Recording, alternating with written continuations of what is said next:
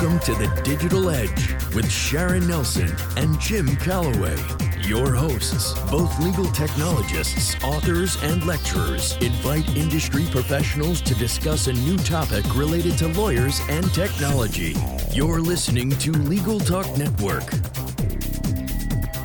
Welcome to the 128th edition of the Digital Edge Lawyers and Technology. We're glad to have you with us. I'm Sharon Nelson, president of Sensei Enterprises, an information technology, cybersecurity, and digital forensics firm in Fairfax, Virginia. And I'm Jim Calloway, director of the Oklahoma Bar Association's Management Assistance Program. Today, our topic is the cloudy ethics of cloud computing. And before we get started, we'd like to thank our sponsors. Thanks to our sponsor, Clio.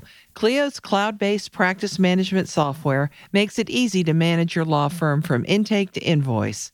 Try it for free at Clio.com. That's C L I O.com. We'd like to thank Answer One, a leading virtual receptionist and answering services provider for lawyers. You can find out more by giving them a call at 800 Answer the number one or online at answer the number one.com. Scorpion sets the standard for law firm online marketing with proven campaign strategies to get attorneys better cases from the internet. Partner with Scorpion to get an award winning website and ROI positive marketing programs today. Visit scorpionlegal.com slash podcast. Thanks to ServeNow, a nationwide network of trusted pre-screened process servers. Work with the most professional process servers who have experience with high volume serves, embrace technology, and understand the litigation process. Visit servenow.com to learn more. We are pleased to have as our guest Lucian Pera, who is a partner in Adams and Reese LLP. A graduate of Princeton University and Vanderbilt University School of Law, he was a member of the ABA Ethics 2000 Commission, which rewrote the ABA Model Rules of Professional Conduct. He has chaired the editorial board of ABA BNA Lawyer's Manual on Professional Conduct and served as president of the Association of Professional Responsibility Lawyers. He is a past treasurer of the ABA and immediate past president of the Tennessee Bar Association. Thanks for joining us today, Lucian. Well, thanks for having me on, Jim and Sharon. I've been fans of y'all's for a long time. Well, we've been fans of yours too. So it's great. We're all in the clubhouse together now. But before we get to our topic, Lucian, I'm kind of curious. You're a lawyer of a certain age like me. Uh, you were around before PCs, which makes us practically fossilized creatures. Indeed. How did you learn to use a computer, and what was your first computer? Oh, my God. Uh, that was a long time ago. First computer, probably at this high school I went to in Memphis, where for two years running we had big fundraisers and raised money and got, I, if I'm not mistaken, a digital electronics company, PDP-11, which was the size of a tall filing cabinet, which would basically run, you know, tractor feed, green bar paper, and do fun stuff like that. And I spent many an hour in the little closet that had that. But the first PC was a Toshiba T1200 laptop, which weighed about probably about 14 pounds and this will tell you the age of the technology. This was in the 80s. It was a non-backlit screen on my laptop. Non-backlit, which means if the lights went out, you couldn't see anything. How's that for old? And my wife, by the way, everything I know about computers, I learned from my wife. She's a CPA, so she knew all about this stuff. you got to love a man who gives credit to his wife. there you go. Where it's due, man. Where it's due. Lucian, we all know that the ethics rules have attempted to address technology issues with new and modified rules and ethics opinions. How well has that worked, and, and where hasn't it worked? Well, that's a big question. You know, there was a time, I'm old enough also to remember how the ethics rules have coped with technology in this sense. So, for example, I remember back in back in the 90s, I feel like I need to tell somebody to get off my lawn. But in any event, back in the 90s when email was young, we struggled with whether we could use email. And it went from the first internet email I remember my firm using, which was not a terribly early adopter, but an early adopter, was about 94 or 95. That was internet email. It wasn't until 1999 that we got settled in ethics opinions whether we could use what was then called unencrypted internet email for client work. And that was that, then that was considered settled. So that was a long time. More recently, I think ethics opinions and rules have been better about it, but it's a struggle. I mean, lawyers are late adopters, and the ethics people traditionally have been even later adopters. So uh, it's been a struggle. But I think more recently things have caught up. I mean, for example, the most recent example, you know, there's an opinion out there from Nebraska on whether lawyers can use can take Bitcoin as fees. And you know, most lawyers barely know what Bitcoin is these days. So, and it's actually a pretty good opinion, seriously. So, I think we're getting better, but some days it's still a bit of a struggle for the ethics people to, to deal with technology. I think you're right about that. And that Nebraska opinion, which was certainly the first and was certainly pretty darn good, one thing it did not address was the fees that are charged. You know, what happens to fees that are charged for cryptocurrency? So there's still some room to be working on that stuff ethically. But I, I know, Lucian, whenever my partner John and I talk to lawyers about ethical competence and tell them that the ethics rules compel them to be technologically competent, they all go a little green. Yeah. So, how competent do lawyers have to really be in using technology, and how do they get themselves to that point of competence? You're just going for big questions today. Well, I really think the first question there how competent do lawyers have to be? I think that is maybe the most difficult question. And it's taken me a while to find a way to articulate it. And you know, we've now embedded in the ethics rules in more than 30 jurisdictions a duty to understand and be aware of and capable of using technology to the extent we need to use it to practice law. So that's now an ethical requirement. And but what does that mean? Well, my sense is it's almost like issue spotting. The best example, I was talking to somebody about this the other day. The best example I can think of is a specialty area. Think of a specialty area that, that is on the edges of your practice, but you have to know about it. So you're a deal lawyer and you really have to be able to spot the outlines of a securities problem or a tax problem if you're not a tax uh, drenched sort of deal lawyer. You got to know. You got to know if there's a securities problem in the deal you're about to do. You don't have to be able to solve it, but you got to know who can solve it, of course, and you got to be able to spot it. The other way I've tried to explain it to people myself, and I think I've heard you, one of you guys, try this, and that is, you know, you shouldn't be using a technology, whether it's the newest iPhone or it's a new file sharing service, if you don't understand enough about it so that you can, well, this is circular, but be confident using it, you got to know how to use it and you got to understand the basics of this, its security. So that's where I come out. I come out thinking you've got to understand some parts of its function because you shouldn't be using it if you can't use it right. And you also have to understand how to do it safely. The sort of second part of that to me is always, and this maybe is how do they get competent. I think you got to learn some on your own, but I think you have to have, I keep calling them a tech guru. For many people, you guys are their tech gurus.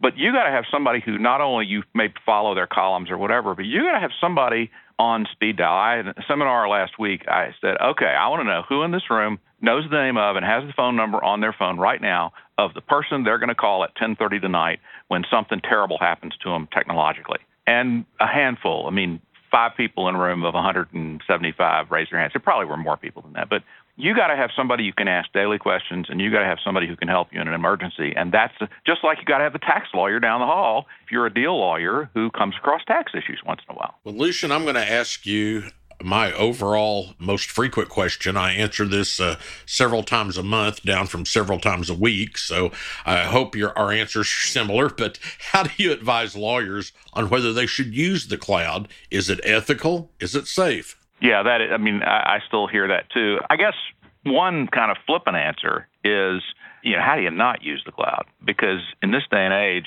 I can't. You probably could tell me, but there was a time when I think the defaults on an iPhone, when you're setting it up fresh out of the box, would essentially drive you to backing up your phone in the iCloud, right? I don't know if that's still true, mm-hmm. but it is yeah. so easy to, even if you don't want to. I mean, for example, our firm has had a, a policy of trying to own all our servers for years and years. And, you know, then we realized at a point in time, well, wait a minute, the ordinary good do be user who's opening up a new iPhone, he's sending all our data to Apple anyway, so that's sort of a flippant answer, but but I think the the true answer is I don't think there are many lawyers who are comp except like the two of you on this call, not me, who are really competent to judge the security and usability of most cloud providers. And so I think you've got to use as reference points others. So if it's a piece of software that many lawyers use and that is cloud-based, Clio comes to mind, NetDocuments comes to mind, you know, very pervasively used by lawyers. That can give you some element of confidence. But frankly, beyond that, um, I think you've got to have help. I think you have to have that tech guru who, you know, comes by at least once a week in your office or works for your office the the other piece of that, by the way, the thing that's freaked me out most recently is I think it was our our tech guy, our firm's tech guy, told us in a tech meeting. Maybe that one. Anyway, somebody told me the Office 365, fresh out of the box, virtually, so to speak, which is you know cloud-based product, gives you all kinds of options on how to set it up that vary the level of security that you can obtain.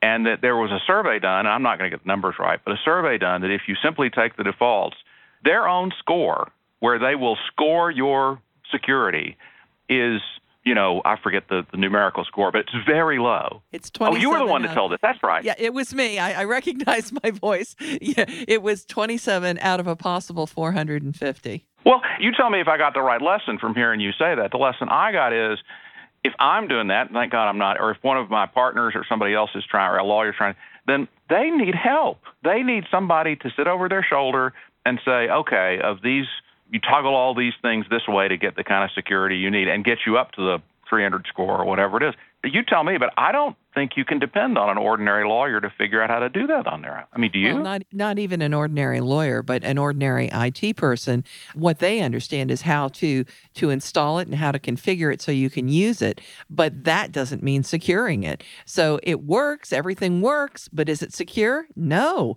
There's actually a whole nother set of things that must be done to secure it. And that's where Microsoft itself has something called securescore.com that you can go to online. Ah and that's where you can see how Microsoft itself says you have to secure it. Now, you don't necessarily need to get all the way up to 450, especially if you're a small firm, because it might be too much, but you certainly can get a lot higher than 27.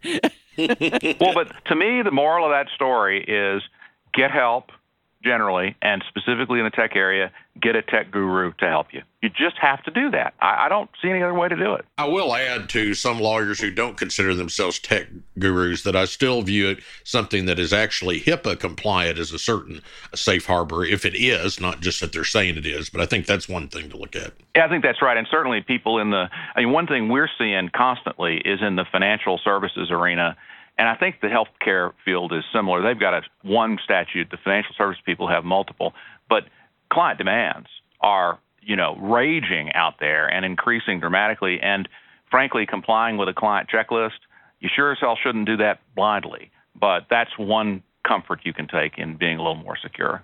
Before we move on to our next segment, let's take a quick commercial break.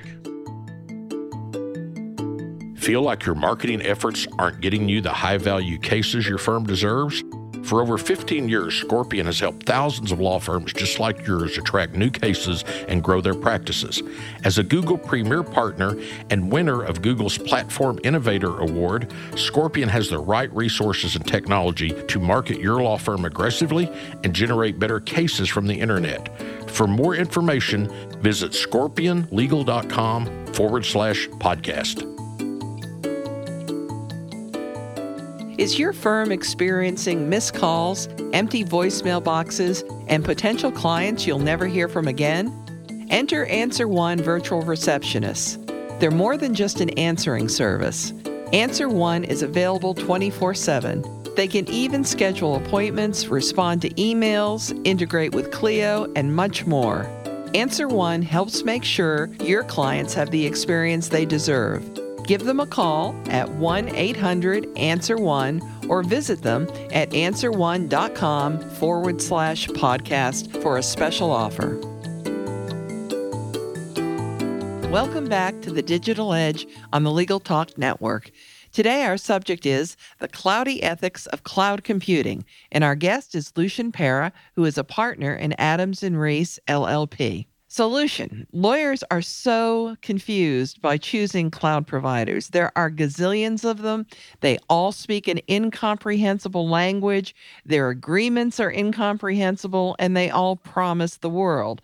So, how do they choose a cloud provider and vet the cloud providers? Yeah, that, that's a good question. I can't get away from expert help on this, but let me start a different place. I mean, we're a big firm, and I'm on our tech committee, and you know the process there frankly is not that different than a solo I think ought to use, which is uh, much as as interested, intrigued, fascinated as I am by the newest shiny object. I try to resist that impulse and instead think, okay, what am I trying to do here? Am I trying to get a suite of Office, you know, word processing and such products like Office, like Microsoft Office, in which case Office 365 is a really lovely solution for that. Am I trying to get a billing system? You know, similar thing. There are tools out there. Or backup, just plain old backup. Or more precisely, there's backup, but there's also, you know, document management systems. What's the problem you're looking for a tool or a solution for? And then in that arena, then we drill down to, you know, what are the options? Like I mentioned a while ago, I mean, you know, my firm has this aversion mostly to not the cloud exactly, but to cloud, the cloud owned by somebody else. But for a solo, you know, cloud options like Office 365 are really very attractive. And so once you settle on, you know, well, do I want to do? I don't even know what the competitors to Office 365. I guess Google's got a kind of Office suite and whatever. I mean, I'd come up with the list, and probably some lawyers can do that on their own. And that's about the point where I would turn to the tech person and say, okay, I got these options here that I'm seeing. Tell me what I'm missing, and then help me choose. I think it's exceptionally difficult for lawyers to make those decisions on their own. And the other piece, like I mentioned a little while ago, that I'm real, I know how this sounds, but I still think it's important is I think you want to stay with the herd mostly, uh, certainly on anything really important like office suites or, or document management. You know, to be the first lawyer to adopt a document management system, just shoot me now. I mean, I don't think any lawyer should do that, frankly. I mean, maybe the two of you guys probably could do that safely, but honestly, you want to be where lawyers have tread before. But to me, you can't narrow the selection from, you can't put everything on the table on your own, usually, in my experience. And you can't narrow that selection and say, well, these guys are insecure and these guys are secure without some tech help. I just, I don't, again, I don't know lawyers who can do that. And so that's where, I mean, in a firm of any size where you have either a regular consultant, IT consultant you use, or you employ one, what I have found is that the best way it works is a constant dialogue between the lawyer, the non expert in charge of tech, and the tech person. Because the tech person, as smart as they are, as many years as they've worked in a law firm, they do not understand perfectly what the users need. Uh, on the other hand, you know, the lawyer certainly doesn't understand, you know, what the products are. Uh, anyway, I've gone on too long, but that's again my take on it. I think, Lucian, that you're just explaining how invaluable Jim and I really are. That's right. I, well, you know, I have worked for my prior firm and this firm. I have been at various occasions, usually the or often the primary contact with tech people, and usually a contact. And one of my criteria, by the way, that's a whole other discussion, is how do you pick one? My number one criteria is can they speak English, and number two is can they speak lawyer. Um, and they don't necessarily need to speak lawyer, but they need to speak English. You can train them to speak lawyer. English, lawyer, and geek. It's our three languages, Lucian. It's all good. you mentioned uh, in the discussion of cybersecurity that your firm, about 200 lawyers, has generally been of the view that you want to own all of your servers and host all of your data. Is that because you don't like the cloud? No. By the way, my marketing department, there's a little person sitting next to me telling me, no, tell them it's more like 280 lawyers, but in any event. anyway, but no, I joined the firm in 2006. I've been with two law firms and been with this one since 2006. And the firm had a very healthy kind of IT ecosystem at that point.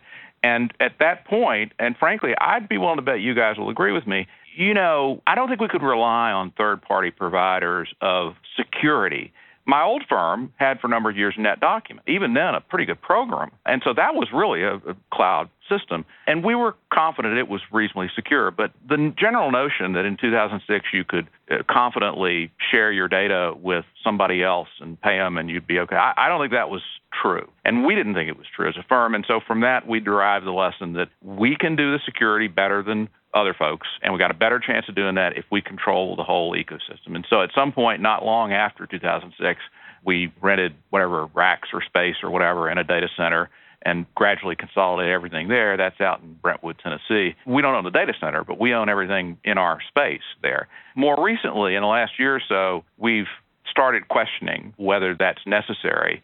I mean, candidly, there are some products now that we need can have in an environment that isn't sort of where your data lives entirely on your own but that was why we came to that point, and that's why we got to that point. Interesting that you should say that you're not in the cloud because when, when you own your own equipment and you're you're in a data center, you are in fact in a cloud. It's just that you're controlling your own equipment, and that's a hybrid cloud solution, which is also something that we often recommend.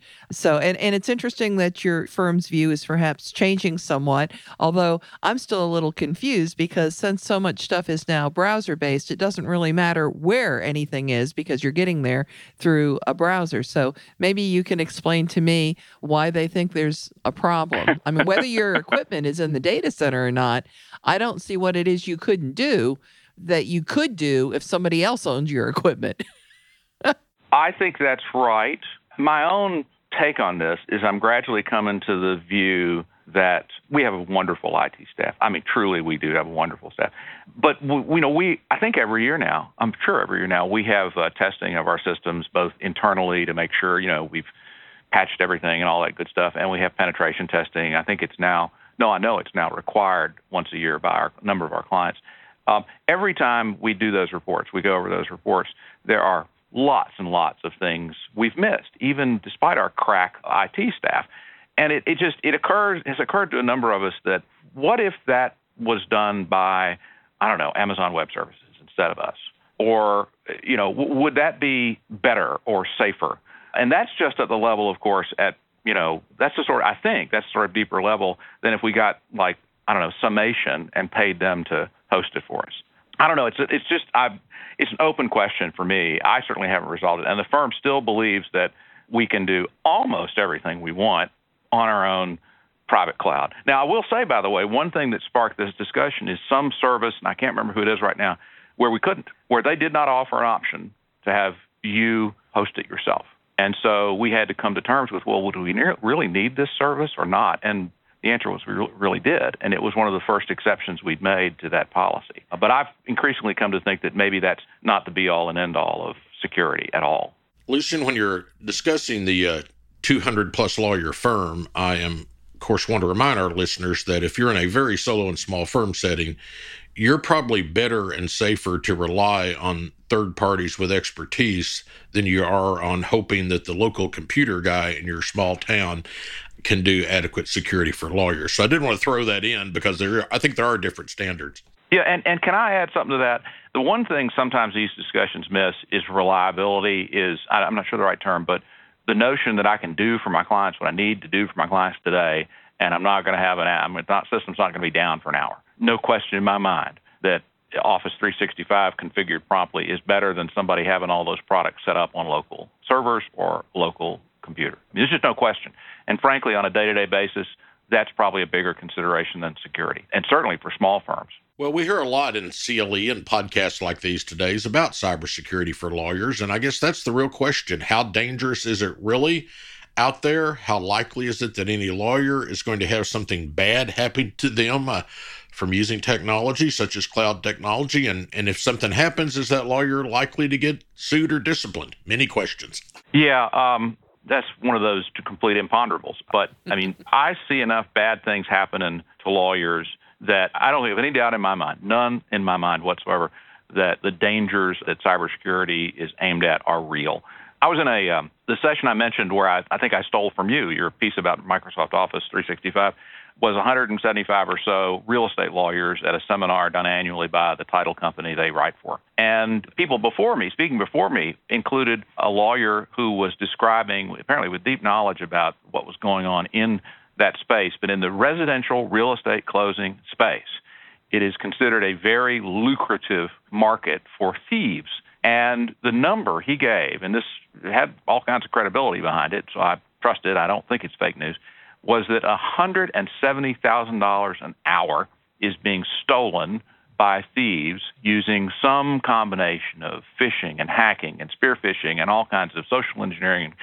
And that's just ridiculous. That is just insane. And particularly since most of these lawyers are not big firms like mine, they're one, two, five, ten lawyer shops. So it, it, there's no question it's real. Um, the question is, what is the best thing you can do to protect yourself? Now, the other question you said about being sued or being disciplined, I think the much more real problem is having a financial loss. But can you be sued? Sure. Are there many of those lawsuits? No. about a year ago, I think, well, we're with a very large carrier, and the number, and of course, we're large, large firms, all of them are large firms. The number of actual claims they had that were tied to cybersecurity, I can't remember the number, but it was single digits. So probably the chances of being sued are low, but I don't think that's the big problem. Being disciplined after a breach, you know, I think again that's the on the low end of your worries.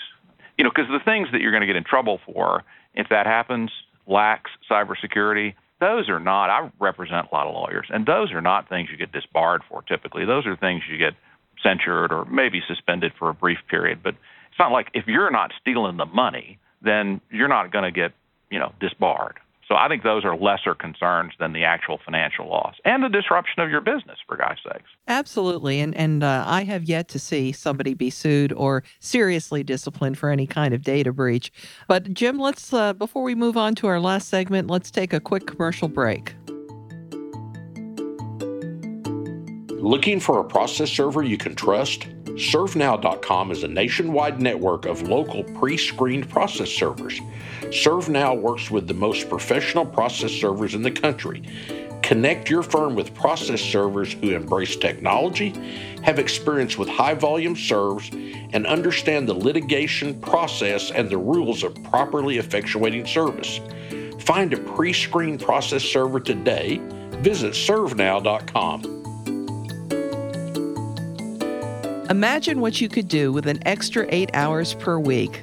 That's how much time legal professionals save with Clio, the world's leading practice management software.